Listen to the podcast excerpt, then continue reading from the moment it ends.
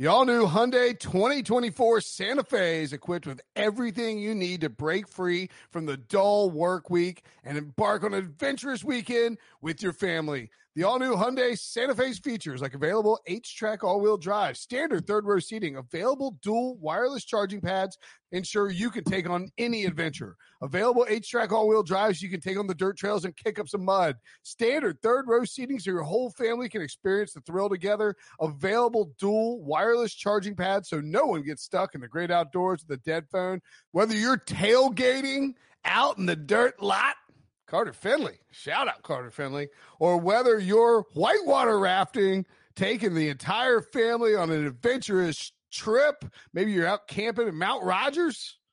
I used to go as a kid. Wish my parents had a Hyundai Santa Fe. The Hyundai Santa Fe is perfect for your family outing. Learn more about the all new Hyundai Santa Fe at HyundaiUSA.com. Call 562 314 4603 for complete details.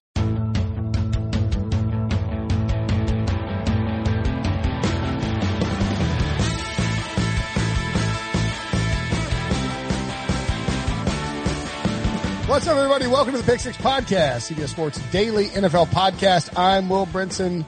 I'm your host. It's Tuesday, July 21st. Training camp is training camp is on the horizon. He said in um, whatever voice that I guess that's Ron Burgundy. I'll just read whatever's on the prompter. But no, we don't know. We think training camp is about to happen.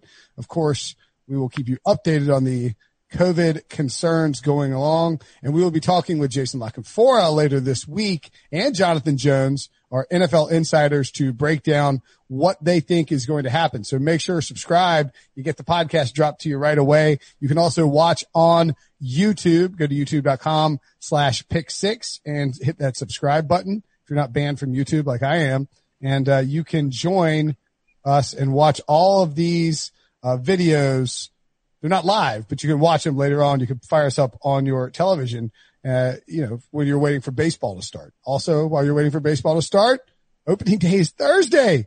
Gerrit Cole and the Yankees facing off against the defending world champion, World Series champion, excuse me, Washington Nationals and the Fantasy Baseball Today podcast is banging out big episodes all week long. Scott White, Chris Towers, Adam Aizer, and Frank Stampfl are getting you ready for the 60 game sprint as well as everything you need for your week one matchups. Make sure and subscribe. They got tons of great content, even if Adam Aizer is involved. Uh, fortunately, Frank showed up and rectified Aizer's presence by making it a much better show.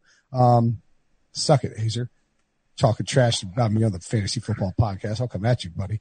Um, you can find Fantasy Baseball Today anywhere. Apple Podcasts, Spotify, wherever else you get your podcasts. Okay. Training camp battle time. Uh, joining us now for, uh, it feels like the third time in the last week, but that's a good thing. Cody Benjamin, what's going on, buddy? Uh, I'm happy to be here. I think it's, I think it's number three. Um, yeah, training. Who's keeping track of anything? I don't know. No, I got a, I got a scorecard right here. Um, No, training camp. What a weird, it feels weird to even be writing about training camp battles because, I mean, even if there is camp, I mean, are these guys going to be, are they going to be hitting each other? Are they going to be, are we allowed to have competitions? I mean, there's, it's, there's so many questions up in the air. Um, but there are, there are jobs to be won. And I think that that kind of intensifies these, these battles that need to happen. Yeah. Uh, I would encourage everybody to go read Peter King's story in uh, uh, on NBC Sports, he uh, he got a behind the scenes tour of the Minnesota Vikings setup, and you know, kind of, it was interesting because we saw a lot of athletes or professional NFL players over the weekend tweeting, you know, we hashtag we want to play, and it became clear. I mean, they they were sort of fired shots at the NFL. Now, whether that was strictly related to health concerns or partially related to financial concerns is irrelevant. What they're letting the NFL know is that they don't like the current setup that the league has put together, and therefore they would um, they would like the league to change change their approach there. I did think Peter's story though sort of gave me I've been getting a little more nervous about the season and training camp and everything opening up on time amid the coronavirus concerns. Uh, Peter's story on NBC Sports I was like, man, the Vikings kind of had this together. Like they got something cooking. You got to do, uh, like a retinal temperature scan with a mask on. It can't be activated without a mask. Everybody's got to wear a mask basically 24 seven. They've, um, they've modified the food setup. They've modified the locker room setup, the training setup. I mean, there's only so much you can do, but I feel like the Vikings have done as much as you could ask them to. Yeah, and I guess the interesting thing um, stemming off that conversation is is every team on the same page because the Vikings may have that, but then you've got a team like the Raiders where a few weeks ago, you know, you've got Mark Davis saying we still want to fill the stadium, like we we want to fill it up, and so you know he's he's since updated that and pretty much said, you know, there's probably going to be nobody there. Um, you got the Chiefs; they're saying they're going to have everything at Arrowhead. I mean, there's yeah, I think it, it is a credit to those organizations that have been out front on this. I mean, we've had months to kind of sit here and think about how things could look. Um, but yeah, I mean, we're, we're, it is getting close. I mean, we're, we're only a few I was, weeks I will away. say this too, by the way. Sorry not to jump in on you, but I, I think you're right. The difference in how these various teams are approaching it, and I am in no way making an analogy or a comparison to the state of, of our country at all when I But- say this. But no, Cody, you got to understand, I am not making that comparison. Do you see what I'm saying? I'm not making the comparison that there should be a unified approach from up top that leads to a more cohesive attack against this virus across the entire spectrum of the NFL. And maybe, maybe some leadership up top would be fantastic to issue some directives that tell these various teams what they should do at the independent team level. But I am not, whatever, whatever you're Okay. I'm not Are you sure? to the country. This is strictly the NFL that I'm talking about. Well, well, first of all, if you're not making it, I think that you're, Don't make it. I, I'm not making it. You Jeez, don't I think I got some spit on me from over here. Um, I think that, uh, if you're not making the comparison, I don't see why it's wrong to do it. I mean, I, I don't think, I don't think you're being, um, partisan or whatever. I think the, the, the fact of the matter is, look, the season is supposed to start in, in a, you know, the, the camps are supposed to start this week. Um, preseason games are supposed to happen so quickly. I mean, yes, I think it does mirror whether or not you want to call it that or not. I think it mirrors. I mean, you know, I could be in Minnesota right now, and the restaurants don't allow you to sit without a, a mask on. I, I, you could go to another state, and it looks different, and that's just that's not saying something political. That's just the reality of of the world right now. well, And I think, No, I mean, th- it- these teams, these teams, like people from different states, are going to inherently be mingle. I mean, like these teams are going to play each other, and this is part of the problem that the college game is facing right now too, as it relates to to COVID nineteen. And not to get off into this whole topic where we said the training camp battles, but I think it's related. So the you know they cancel all these non Power Five games, right? The non conference games. Well, part of the problem is that so hypothetically, NC State plays at Liberty at some point later in the season or, or scheduled to. Liberty doesn't have the, or maybe they play at Troy, whatever, whatever the case may be. Liberty does not have the infrastructure or the budgetary means to test these players the way that a Power Five ACC school will. That's where the NFL is different. The, you know, all these teams are owned by billionaires. They have tons of money there needs to be a consistent infrastructure in place. And part of the problem with the league is that I think the league looked at how coronavirus was trending and said, all right, we'll be fine in July. But now it's July and the trend is still going back up. And that is where it gets a little dicey. and it's late July. I mean, we're on the verge of. Uh, I Huh. know that they they canceled the Hall of Fame game, but like all of this is. I mean, can anyone right now? You know, we're sitting outside of these negotiations, but can anyone even inside there say definitively like we're going to have football the No. first week of September? No. And that's that's not even talking about training camps across 32 different teams. I mean, it is nuts. And I think no matter what though, um, it's going to be messy because if they decide, let's just say the billionaires put their money towards all these resources they need to do it, well, then you're going to have people saying, actually, these resources should go to the public right now. Yeah. Not you, you playing can't get test in Florida, but Uh, you can get like one every day. At the, like the NBA guys are getting tested once every hour. I mean, that's, there is Yeah. a, a moral quandary that needs to be addressed there that, that isn't being addressed. And and that's not to say there isn't a place for sports to come back. And obviously both you and I would benefit from having the NFL happening this season. Um, but you know, we want it to happen, but it's just, I think no matter what, this is the reality. Like we're living in a pandemic still. Um, regardless of how seriously you take that, I mean, the NFL has to grapple with that. Um, like you said, morally, but also economically. I think no matter how it happens, it's not going to be pretty. And, well, and I think that, and I'm not, I'm not calling out Roger Goodell because I don't think this is Roger Goodell's fault or whatever, but I think that a lot of times the leadership done behind the scenes, it would behoove the NFL to issue, like to be a little, not more transparent, but maybe a little bit more vocal in how they want this to be handled and to emphasize to teams that it is important to have consistency across the board because there are, you know, like they're, they don't know whether they're going to allow, like they're basically saying, okay, if your state allows mass gatherings, you can have fans, but if your state doesn't, no fans for you. And the Patriots have already said they're going to max out at 20%.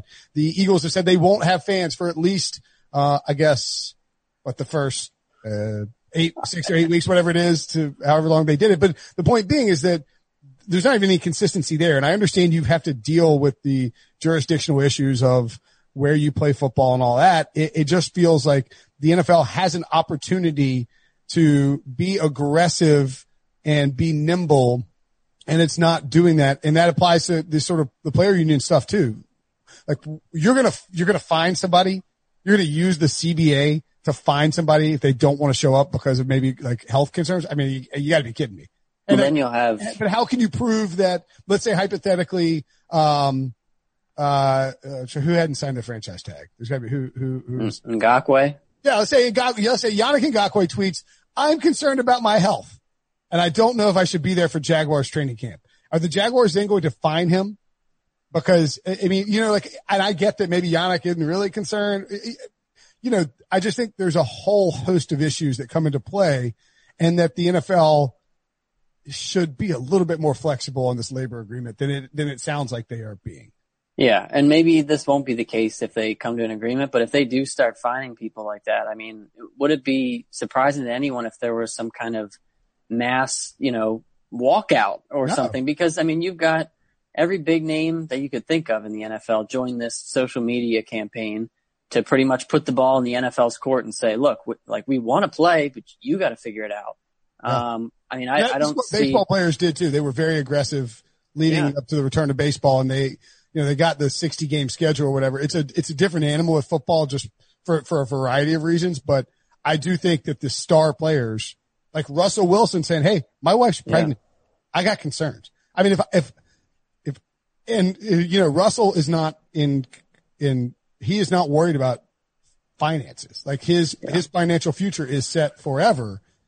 But I mean, he is a borderline Hall of Fame quarterback in his prime with a team that is a Super Bowl contender. So how do you balance, you know, having a pregnant wife at home with wanting to be the guy who tries to lead this team and young, you know, I mean, that's a really yeah. tough ask for someone who is the face of the franchise, but also clearly a very dedicated uh, father and husband and, and, a, and a good person behind it. It's a, it's a, it's a weird, weird moral time to, to be making. Yeah. I, and it's not, it's not the NFL's fault that a pandemic no. struck, but also there's I, no force majeure in the CBA, which is a problem for the NFL. Yeah. They cannot declare act of God, we're not paying you. And I, I just think it can't be stated enough, like the fact that we are, you know, we're almost in August. I mean, I, when you're sitting here right now, I mean, is there any way to you that, that week one happens on time right now? Or, I, think, I mean, it just seems like one could happen. But I mean, my, my sort of expectation has been that training camp would be a lead up. Like that basically that I've been saying for like weeks now that I thought they would cancel the preseason entirely and just like do an yeah. extended training camp. And that way you've got some windows if you need to hit pause because guys get corona, et cetera, et cetera. And again, we'll talk to JJ and JLC about this a little bit more, but yeah, I mean, I think, I think it could still happen, but I'm certainly a little more skeptical than I was in the past. I would not be at all surprised if we saw the NFL take, there's a chunk, I think it's like weeks three through six or yeah. five or whatever it is, that they can slice out of intra, intra conference games, move to October 1. Well, you move to October 1 as your start date, and then you decide, are we going to go 16 or 12? Right. And, yeah, I, none of that would surprise me. I think they built enough flexibility from that standpoint in where they can sort of be reactionary, but it's very disappointing to see how they've, they've handled yeah. It, isn't it going to be weird if, if in a few months we're talking about, hey, did you see how Patrick Mahomes played at the end of the fourth quarter? It just seems weird to even be talking about Chiefs and Steelers or wh- whoever, you know? Uh, Well, but- it's like um, what was it? What else were we doing? Oh, it was, it was like the first golf tournament when they came back, and I like could not get excited about it. And I don't know that it's because I'm. I think it's because I just don't. I don't want to trick myself. I don't want to like convince myself that it's just going to be fine. Yeah. And now golf has been fine, and that's awesome. But golf is. I mean, you know, anybody golf is not a problem from a social Yeah. perspective. All right, let's get to these training camp battles. Number five. This is on CBSSports.com and in the description. Uh, Cody ranked the five most intriguing 2020 training camp battles. And spoiler, many of them, most of them are quarterback battles, as they should be, because those are the most intriguing training camp battles, uh, at a time when we don't really know what, what training camp is going to look like. We haven't seen any all season mini camps. But number five is not. In fact, it's not even a battle between a player on a roster or two players on the roster. It's a battle of Jon Robinson, the Titans GM, and Jadeveon Clowney. And your first uh, sentence or first phrase is, "Didn't see this one coming, did you?" No, I did not. Didn't see it coming, Cody. Well, I got you then, Will. Um, I like yeah, it. I just think, again, I mean, most of these are quarterbacks, and that's because, I mean, if we're talking about, you know, football coming back from a pandemic, is everyone's first concern like who's going to start at the number two cornerback spot for Dallas? I mean, I think it's like Jadeveon Clowney is still a big name, and I think, um, you know, when he signs somewhere, that's still a big impact, even though his market has been really quiet, um, or he's kind of held out. And the Titans have been flirting with him for a while. The connection is there with Mike Vrabel. He knows the division. I mean, I think the fit works really well. It's just a matter of are they going to make this marriage happen? Um, and I think if it's going to happen, I mean, it, should happen in training camp. I mean, when is he going to to lower his price enough, or when is someone going to take a bite out of the apple? I think it happens in the next few weeks if it does, and I think that marriage makes sense. It's just a matter of is it going to be Jon Robinson or Clowney that that kind of compromises? Yeah, if I'm Robinson, I mean, I'm really looking at, you know, a situation where, I mean, don't the, the, the Titans have a chance to, I, I think the Titans are built with enough consistency, albeit with a different defensive coordinator, where, I mean, they can be a Super Bowl contender. Now you're asking for a total lack of regression from Derrick Henry and Ryan uh-huh. Tannehill, which is asking a lot, but I I think you're going to see teams early on, and, I, and I've said this ad nauseum, but I'm going to keep repeating it.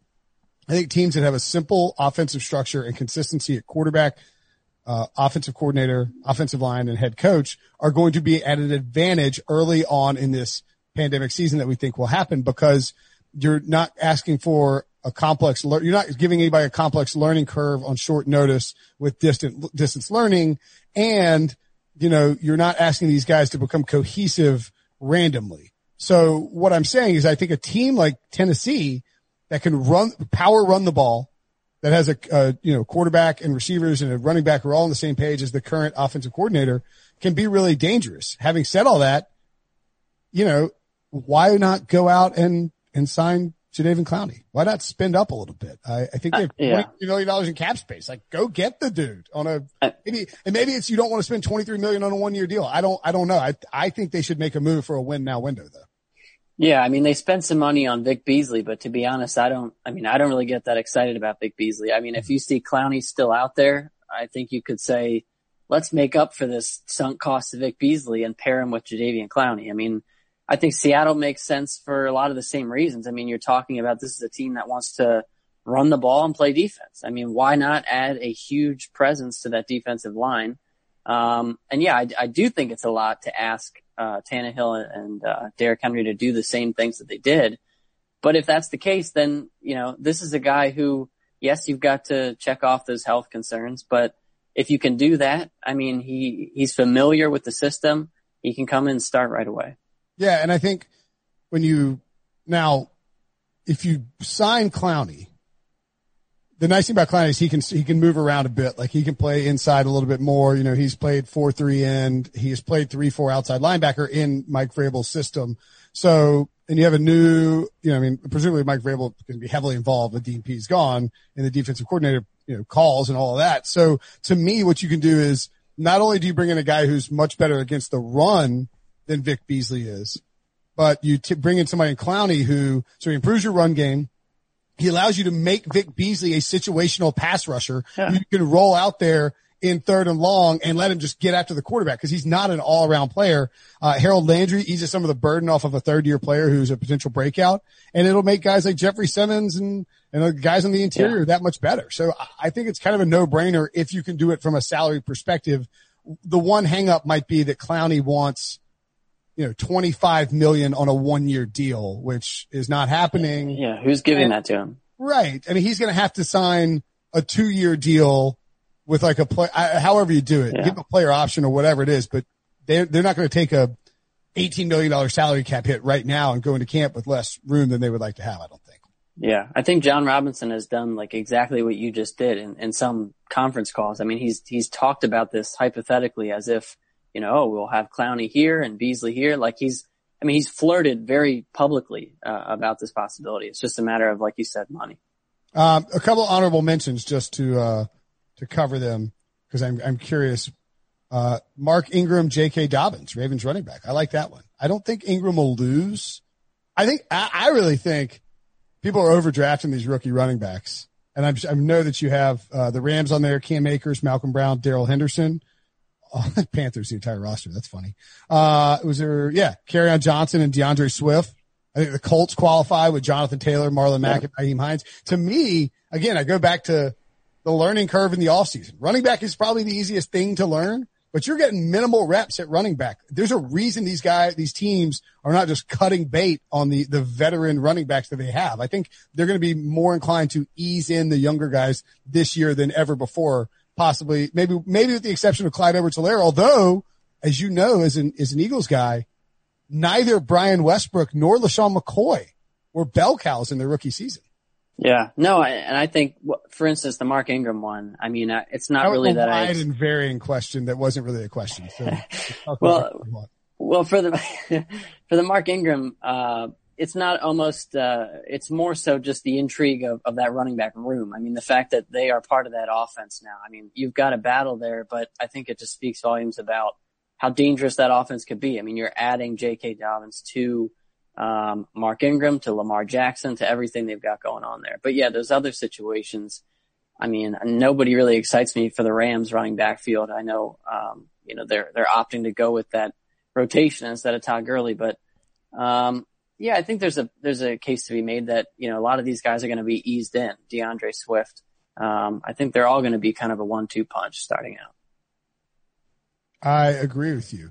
So, uh, the, the Jets and Giants just issued a joint statement about fans. I'm guessing there won't be a lot of fans at Jets. They said Giants. only only Giants fans, no Jets fans, or something like that. That'd be, wait, did they really do that?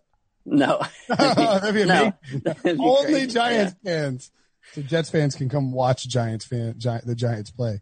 Uh, okay. So moving back to, uh, unless there's somebody else you wanted to touch on from the honorable mention. I actually, the Eagles wide receivers, we mentioned Philly really quickly. I think that is an interesting battle between some of those guys. Uh, JJ Arcega Whiteside is like a turning into like a trendy little sleeper in the fantasy community. Really? Yeah. Is that true? Yeah. We got to bring. Are you serious? I'd late, be very. late si- round J, I JJ wouldn't touch him. I don't You think wouldn't I would really touch him. No, I mean you could ask Deebo. I don't know, but Deebo? He stinks. What? Stay He was a away. Rookie last year. He Y'all are nuts. listen, he might have a rebound, but I'd say that's a deep sleeper if it's a sleeper. And we're talking I like mean, but 22nd round of like a really deep draft here. It's too high. I'd still take a flyer on Goodwin maybe above him. I don't know. I, I, Really? I mean, I mean, he, I guess the, the benefit that he has is he's a traditional, he's not a speed guy, so he's going to play that role that, that Alshon Jeffery would. Um, and so he, he might get targets, but I mean, Wentz didn't look for him at all last year. He had a, I mean, a, a very bad rookie season. I don't know. Okay. Uh, watch, he's going to, he's going to go off now for, Sorry. How, how do you think that, how do you think, how do you guys think that battle shapes up between, so I mean, like, is it, is Alshon going to be ready? I don't think so, right? I, I doubt it. Um, Now, I are mean, Eagles fans counting on Alshon Jeffery at all this year? I think there's this assumption that he's just going to be ready to go week one. I think more that's the national perspective. They just slot in Alshon Jeffery, and then a lot of Eagles fans recognize they're like, no, he's he's not going to be ready. Right. Yeah, no, I don't think. I don't think internally the Eagles are expecting to be ready, but maybe at some point during the season. I think you're opening with DeSean Jackson, hopefully on, on one side, probably JJ on the other as the outside receiver, but then you've got Goodwin and pretty much whoever, I mean, whoever one of those guys can offer speed, whether it's John Hightower that they drafted, Quez Watkins, if, if just one of those can hit and give you speed outside of DeSean Jackson, I think that's what you're, you're looking for.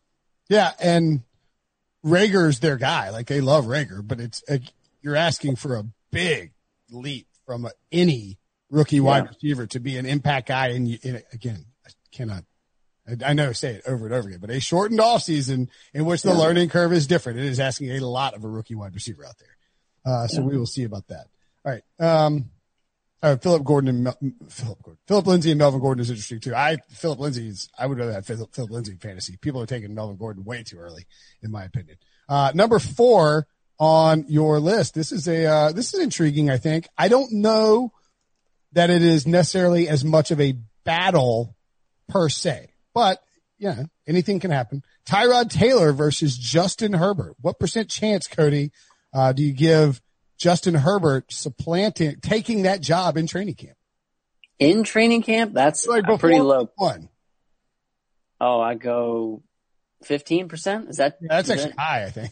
yeah, I, I, think it's like I think it's like five or less for me. Yeah, the, the, only reason is because I mean, physically, I mean, when they get finally get out there, when you've got just to see his skill set, I mean, he's got the the physical tools. I mean, he's going to be able to go out there and it doesn't take much practice for him to just, just fire the ball. I mean, really well. And so, um, yeah, I think it's pretty clear just Anthony Lynn's history with Tyrod Taylor, the fact that Tyrod Taylor's been around. I mean, you're probably right. It's less than 15, but I think that, you know, the Chargers offense, I think is, is good enough that if you have a competent quarterback in there, a guy who's not going to throw a bunch of picks, I mean, they've got playmakers that can help him out. I think that maybe there's a point in the season. What if Tyrod Taylor goes down for a week or two and Justin Herbert maybe makes some mistakes, but he's also got this crazy arm talent. I mean, do you just roll with the upside? I don't know. I think there's a chance later in the season. Yeah. So obviously Tyrod Taylor was the starter in Cleveland and then got hurt on Thursday night in week three against the Jets and Sam Darnold looking great. And then Baker Mayfield comes in and Sam Darnold never had a chance at winning rookie of the year again, which cost me some money. But uh, and then Tyler, Tyrod Taylor didn't see the field again. Uh, and then he backed up Philip Rivers all last year. Anthony Lynn loves, I mean, loves Tyrod Taylor. Like find Anthony, the only, the only like thing, the only thing I've ever seen somebody love more than Tyrod Taylor or than Anthony Lynn loves Tyrod Taylor is me and my love for the tiny little triangle pieces that come, uh, on a thin crust Domino's pizza. You know, like when you get the, the little, the little, you ever get the thin crust Domino's and they cut, the way it's cut creates four little Oh, I see. I thought you meant like there's these tiny, like minuscule little triangles no, on no, the pizza. No, no, no. I'm talking about the little corner pieces. Like I love them more. They're like top five and like things I love in life, which is weird. Uh, but I, but I, that's how Tyrod, that's, that's how Anthony Lynn feels about Tyrod Taylor. The question is, what would need to happen for, cause I, I, I don't think Justin Herbert will win the job. I just think again the learning curve too steep. Tyrod Taylor, no, Anthony Lynn knows what he wants to do with Tyrod Taylor. I believe Tom Telesco has promised Anthony Lynn 16 games with Tyrod Taylor because he said I can mm. win big with this guy if you if you just let me try.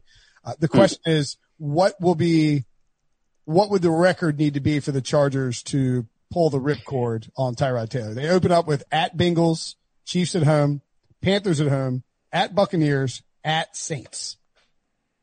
Well, I just think that's an interesting uh, perspective. I mean, but what if my question would be, what does Tyrod Taylor, Tyrod Taylor's record at the end of his 16 game trial have to be for them to pull? I mean, cause how long do you sit Herbert? I understand that he's maybe a prospect that you would want to sit anyway for a year. Um, but they, you know, they were going quarterback no matter what early. I mean, that's what Telesco said. They would have taken two if he would. Yeah. Yeah. So it's, it's clear that they, I, I don't know if there's a disconnect between the coach and management, but I think it's I think it's kind of the timing works out where they can have their cake and eat yeah. it. Where he's uh, he's like, all right, we're going to give you a season with Tyrod Taylor, but you know we got a young guy, and it actually works out because Tyrod. You think you can win with Tyrod? That's great, and they are on the same page based on you know, yeah. all, all everything you hear out of, out of Los Angeles. Like they, there's not a situation where Anthony Lynn is like desperate to win. So he's going with Tyrod Taylor. It's more like Anthony Lynn is getting a full season here. And like if he goes 12 and four, they win a Super Bowl. You know, we're having a whole different conversation. Yeah. If they go 10 and six and lose in the playoffs. It, you know, it's, it's, I think that's an easy out. Um, Yeah, I mean, I think that's still easy enough. Uh, but playoffs. yeah, No brainer. Right. and and yeah, when you're trying to find a quarterback, there's nothing wrong with with having more than one option. I mean, you have to do that until you find the guy. And I, I mean, You also kind don't, of a you also don't know if, if Herbert will be ready or at what point he'll, Yeah. you know, like Russell Wilson and Matt Flynn. That was sort of the approach that the Seahawks took. And then Russell was a lot, was ready a lot sooner than they thought, you know, Yeah. uh, Rivers and Brees. I mean, this has happened for a long time. Rivers and Brees, uh, Carson Palmer and, and, you know, Jon Kitna. Carson Palmer's number one overall and they sat him for a year and, and let Kitna play and it, and it worked out to where Palmer is very good. So there's no right or wrong answer to this. I think I would say if it's like mid-season and you're looking for a record where they'd have to put Herbert in, I mean, I, I would think it'd have to be pretty far below 500, just because Yeah. the roster is good enough that three and seven, maybe. Yeah, that's that's right on the line there. I think that because I mean, if you're Anthony Lynn, you've worked with Tyrod Taylor. uh, Even if you start one and three, two and four, I mean, I feel like you you know them well enough that if you're willing to go into the season with them right now with this roster that's capable of going to the playoffs, I think you think you can turn it around at that point. especially when you didn't sign Cam Newton or Yeah. Or anybody that you know could have given you another bailout option. Yeah, I agree with that. I think I think you might have to be like one and six, and at one and six, you're like, listen, this just it ain't working. Yeah, yeah. All right, uh, let's take a quick break. When we come back, the top three training camp battles to watch. The perfect combination of versatile athleisure and training apparel has arrived. Thanks to the visionary minds of New Balance, Clutch Athletics, and Rich Paul, the designs reflect the heart of the athlete and the spirit of the community. With rising defensive stars Will Anderson and Chase Young on the roster, Clutch Athletics brings the best innovative gear to all athletes, giving them style and performance on and off the field. Learn more and purchase Clutch Athletics at newbalance.com.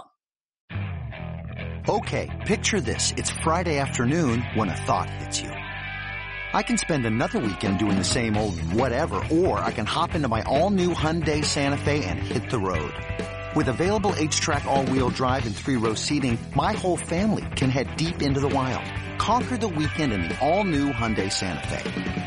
Visit HyundaiUSA.com or call 562-314-4603 for more details. Hyundai, there's joy in every journey. You mentioned Tua Tagovailoa, the number five overall pick by the Miami Dolphins. He is battling out, uh, battling against Ryan Fitzpatrick. A very distinct difference, I feel like, with the, like, it's like Tyrod Taylor's the guy. I don't know that we know who is the guy in Miami, right? No, but I do think I don't know if you get a different vibe from this, but I feel like there's kind of this assumption that I mean Ryan Fitzpatrick will open week one and he's a because Tua I mean with the medical issues, I think a lot of people think, you know, the Dolphins, if they're smart, would keep him on ice for this whole season. But I don't I don't know if that's the case. I mean, I know Brian Flores stuck with Fitzpatrick longer than maybe people wanted last year, you know, try and give Josh Rosen some some time. But I think Tua is just different and better than Josh Rosen. I mean, they handpicked him to be the next, you know, homegrown face of the franchise. I think there's going to be some temptation. I mean, he's a playmaker too. He's not just, uh, he's going to stand there and get hit behind the line. I think that, um, there's going to be some serious temptation to, to, to get the excitement up. Unfortunately, I don't know if there's going to be fans there to cheer him on, but the Dolphins fans at home, I mean, I think that they would be pumped to see him come out there, uh, whatever place that is. Uh, yeah, it's, it, it's weird because right now we should be talking nonstop about Ryan Fitzpatrick versus Tua Tagovailoa. Like that should be a major storyline. And we're just, We have no idea. we're just in the is there going to be football stage of the proceedings, which is Yeah. much less enjoyable than the who's going to win this quarterback battle stage. But I mean, that's that's that's the nature of what we got to deal with. Um, I know the Sun Sentinel has written, and I don't. Tua Tagovailoa has made significant progress and is ready for on-field activities if slash when training camp begins. It's just a matter of how much of a workload he can handle and how rapidly he can progress during the process. My take is that, and I think we mentioned this on our Dolphins podcast with uh, my, uh, How old is Ryan Fitzpatrick now? Is he almost 40? yeah, I mean, I think the number is probably depressing for someone of my age, but he is 37. Oh my God. I'm older than Ryan Fitzpatrick. Crap. He is 37. I'm two years older than Ryan Fitzpatrick. That's, Well, that is depressing. I just think we can't, we certainly can't write off the possibility of an injury there too. Sure, I mean, he's sure. getting up there and I And he think, plays a crazy style. Like, you know, he, Yeah. he, he puts his body at risk. I mean, he was running the ball like 10 times per game at one point last year. I, I do think the addition of Chan Gailey speaks volumes to the Dolphins' interest in rolling with Fitzpatrick this year and letting Tua learn from a veteran offensive coordinator who has a pretty good history of developing mobile quarterbacks or at least, you know, I mean, like he got Yeah. Ryan Fitzpatrick 80, 80 million bucks or 60 million bucks in Buffalo. And so yeah, Fitz and Chan Gailey are boys. So to me, it, that sort of, I feel like is, is like sort of a, a giveaway that, hey, we're probably going to go with Fitz. And, you know, this is a team where if it's like three and like Tua and four, two and six at midpoint, but the division is wide open. And so maybe. maybe you're, maybe, but I mean, you know, going into the season, I would think all the teams are going to believe that. And so, I, Um, I if- think that's right. But I'm just saying, if it's like, if you're two and six at midpoint, it's like, all right, two is healthy, ready to go. Yeah. He's progressed in practice. Let's, let's see what he's got. Right. Yeah. Yeah. Going into uh, the draft. So I think CBS Sports or the, Mark Sanchez was doing a feature where he was sitting down with these prospects and I had a chance to talk to Mark about each of these quarterback prospects. And one thing that he specifically highlighted about Tua was, I mean, this guy is like, when you're sitting down in the meeting room, he might not necessarily seem like he's like up to speed, but when you put him on the field, Hmm. I mean, he's just, he's just a very instinctual on field player. And so I could see, you know, maybe there's a scenario where Fitzpatrick gets hurt. Maybe he, you know, t- when Tua gets on the field, I think it's just going to be hard for fans and the coaches to, to not get excited, you know? Yeah, and I think you make a very good point about Josh Rosen too. Josh Rosen was a like have you ever bought some clothes on clearance like that you're like, I don't know if I can pull that off, but it's Yeah. cheap, I'm gonna give it a shot. I think I bought some like blue pants like that and regrettable decision by like, Like light blue, yeah, baby like- blue, Yeah, like sort of like uh, Panthers blue. borderline close. Like it's all, and they're all, they might have been linen. It was like from Bonobos and like, it was like $15 on a clearance sale. And they, I've never worn them. Never even bothered. Like I got here, I was like, nope, not going to happen. And I, I know I can't return it and that's fine. That's the risk reward of the clearance sale. But that's Josh Rosen. Like you, you're like, all right, this, you know what? These pants aren't working. So Ryan Fitzpatrick, you're in. And as you, What? the story, like, you know, Brian Flores was justified in, in saying we're bailing on Rosen. You can't do the same with Tua though. You have to be careful. If you put him in and he struggles or he's taking too many hits, you know, you run the risk of really messing up his development. And in this particular offseason, I just think teams Yeah. will be a little more conservative. Yeah. What, what an interesting early career trajectory for Josh Rosen. I mean, what, Yeah. what a lot. I mean, this is going to be a worst lost season. situations you could end up in. Yeah. I mean, uh, number two, Cam Newton, Jarrett Stidham. Uh, my buddy Adam Gold of the Adam Gold Show, 12 to 3 on 99.9 The Fan in North Carolina, or in, in all of it, statewide, I think, um, said that he thinks it's a joke or something. He said something like that. He was like, I don't think it's a battle. Uh, not talking about your article, just in general. Sure. Do you, do you think that this is a battle or is this just a question of Cam's health? The thing is, I mean, Cam Newton is Cam Newton. And so, um, he's got the resume. He's got, I mean, he's just, I, I would imagine that Josh McDaniels, I mean, the whole staff is going to be pumped to be able to work with such a different kind of quarterback, um, than Tom Brady. Um, and I think it's hard to, like, if you were to say Cam Newton instead of I mean, it's no question that Cam is the more talented, more ready quarterback. And, and I don't think it's going to be Stidham in week one, but I mean, this is Bill Belichick we're talking about, and this is the Patriots we're talking about. And I know quarterback might be different than, than other positions, but we've seen time and time again. I mean, the Patriots, if somebody's going to take a swing on a veteran, a big name veteran, it's them. And it doesn't always work out the way, I mean, I think of like Chad Johnson.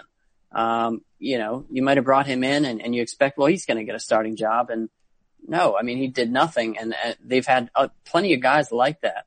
And I don't know that they would do that at quarterback. Um, but it's not like they, they catered to his demands early on in, in, you know, free agency.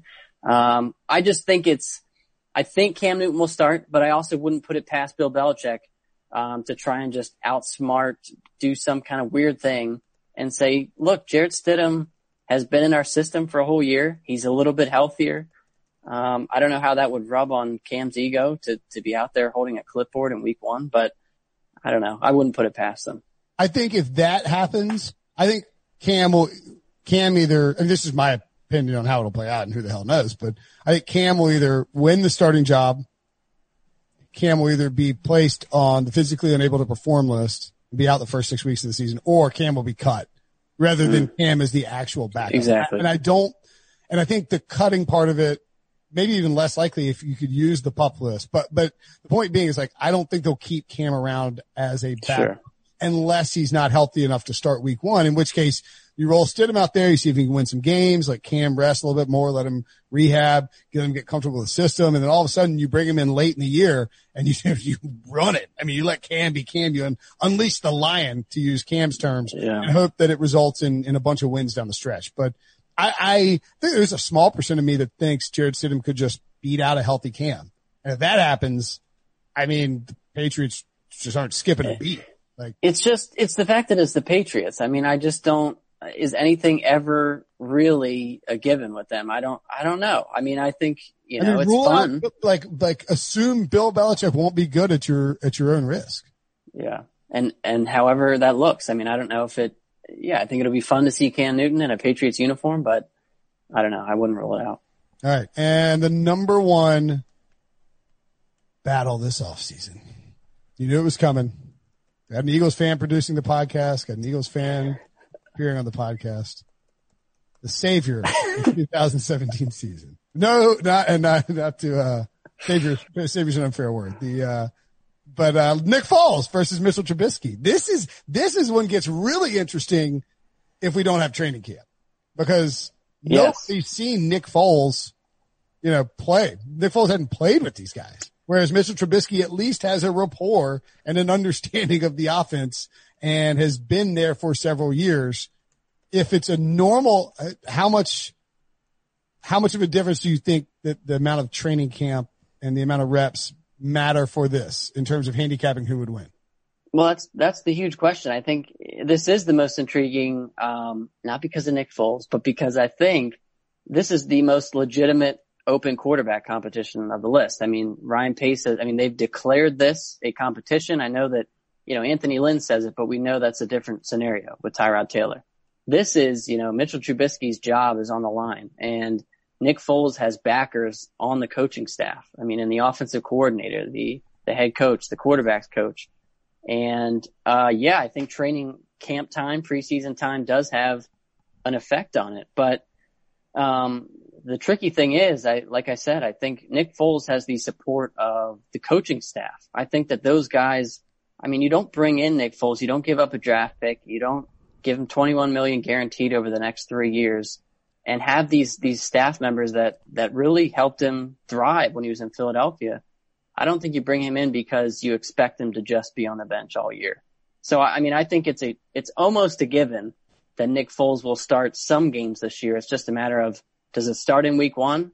Does it start in week four? Does it start because Trubisky gets hurt? But I think no matter what, he's, he's here to start if Nick Foles doesn't start any games, it means that Mr. Trubisky is getting franchise tag next offseason, probably. Or Nick Foles like broke his collarbone in week, like came and replaced a uh, struggling Trubisky in week one and broke his collarbone. You know, something like that. I, I think. No, how good, how good does Trubisky have to be to keep him off the bench? Because I mean, he was. It's not like he was like, unless I'm wrong. I mean, it's not like Trubisky was the worst quarterback in the league last year. I mean, he. What if he he just is is is good enough to win games. I mean, is that is that enough? I mean, they brought Nick Foles in to to have an open competition. Yeah, but I mean, I know again, I know that you guys have a little bit of a bias towards towards Nick Foles. And now, listen, I'm I'm saying Trubisky could start the year. Yeah, I, no, I just think look, saying, look, at the coaching staff. That, what I'm saying is that if you bring in Cam Newton, he ain't like that is an intimid. Cam Newton is an intimidating sure, presence yeah, on yeah. the depth chart for an incumbent yes. starter who is desperate to salvage his career. Yeah. Uh, or a young quarterback like a Tua or a Dwayne Haskins. And I think that's why nobody, there wasn't interest in Cam. Whereas Nick um, Foles is, he'll be comfortable to sit on the. Like he's he's got that personality too, where he He's a good he has dude. to, Like yeah, he's not going to rock the boat. He's not going to come in Right. and rock the boat if he doesn't win the job. He will understand that he's going to get his shot at some point. Um, and when he does, he's probably going to lead the Bears to a Super Bowl. Um, you know, I, I, I think I, I'm not saying that Nick Foles is not a threat to Mitchell Trubisky because I think he is. He can easily win the starting job, but I think that Ryan Pace, I going into this job, I think Ryan Pace uh, is has, has some confirmation bias that he would love to have occur in terms like he would love for Mitchell Trubisky to just make it an even or like close to even in a muddled battle because then I think they'll default to Trubisky because they do want him to succeed as much as they're willing to just get moving along from him because he, it's embarrassing every time Patrick Mahomes throws a touchdown pass that you took this guy over him.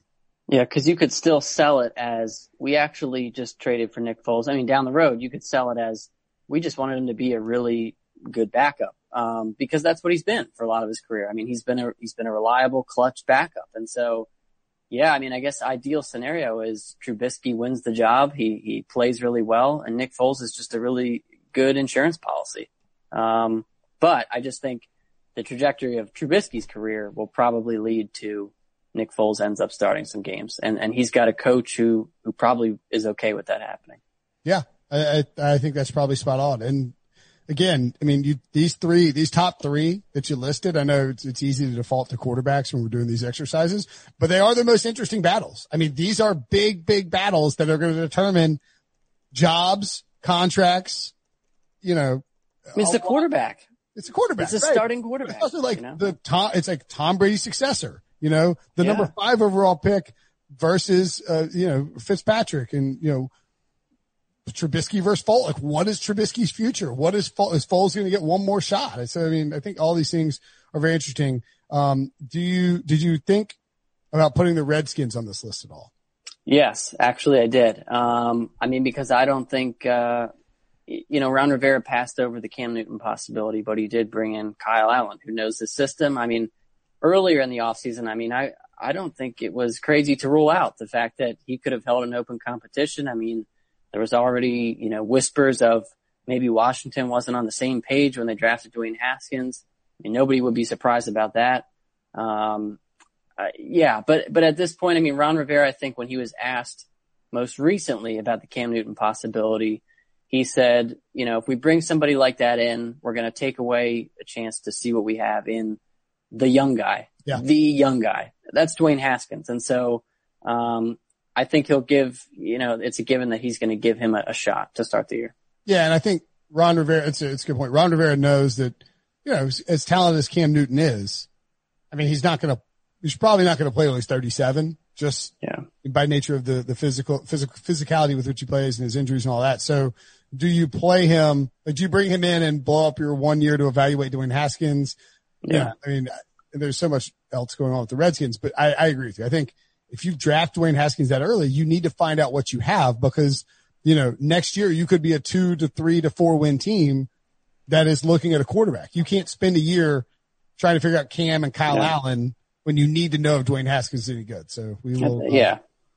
yeah. I think bringing in Kyle Allen, I mean, it doesn't do obviously the same thing that bringing in Cam Newton does. He's, he's younger. He's, you know, if you need him to start at some point, maybe he can, but he's not going to, like you said, bring that presence. And then if Haskins doesn't pan out, they can do what you did in your mock draft when the, remember when Washington took Tua?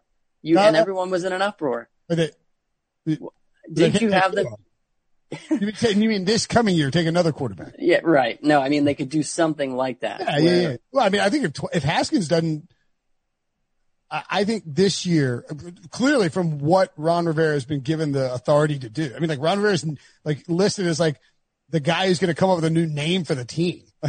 I know. You know I mean? He, he, he's, I mean, he fired as many people as he wanted from the front office. He fired the trainer who'd been there 30 years. You know, he, he brought in his own guys. He's been given essentially carte blanche to reboot the culture of the Redskins, something that in the wake of, uh, Friday's news about the, the multiple 15 sexual harass, 15 women Yeah. coming forward with sexual harassment claims needs to be done.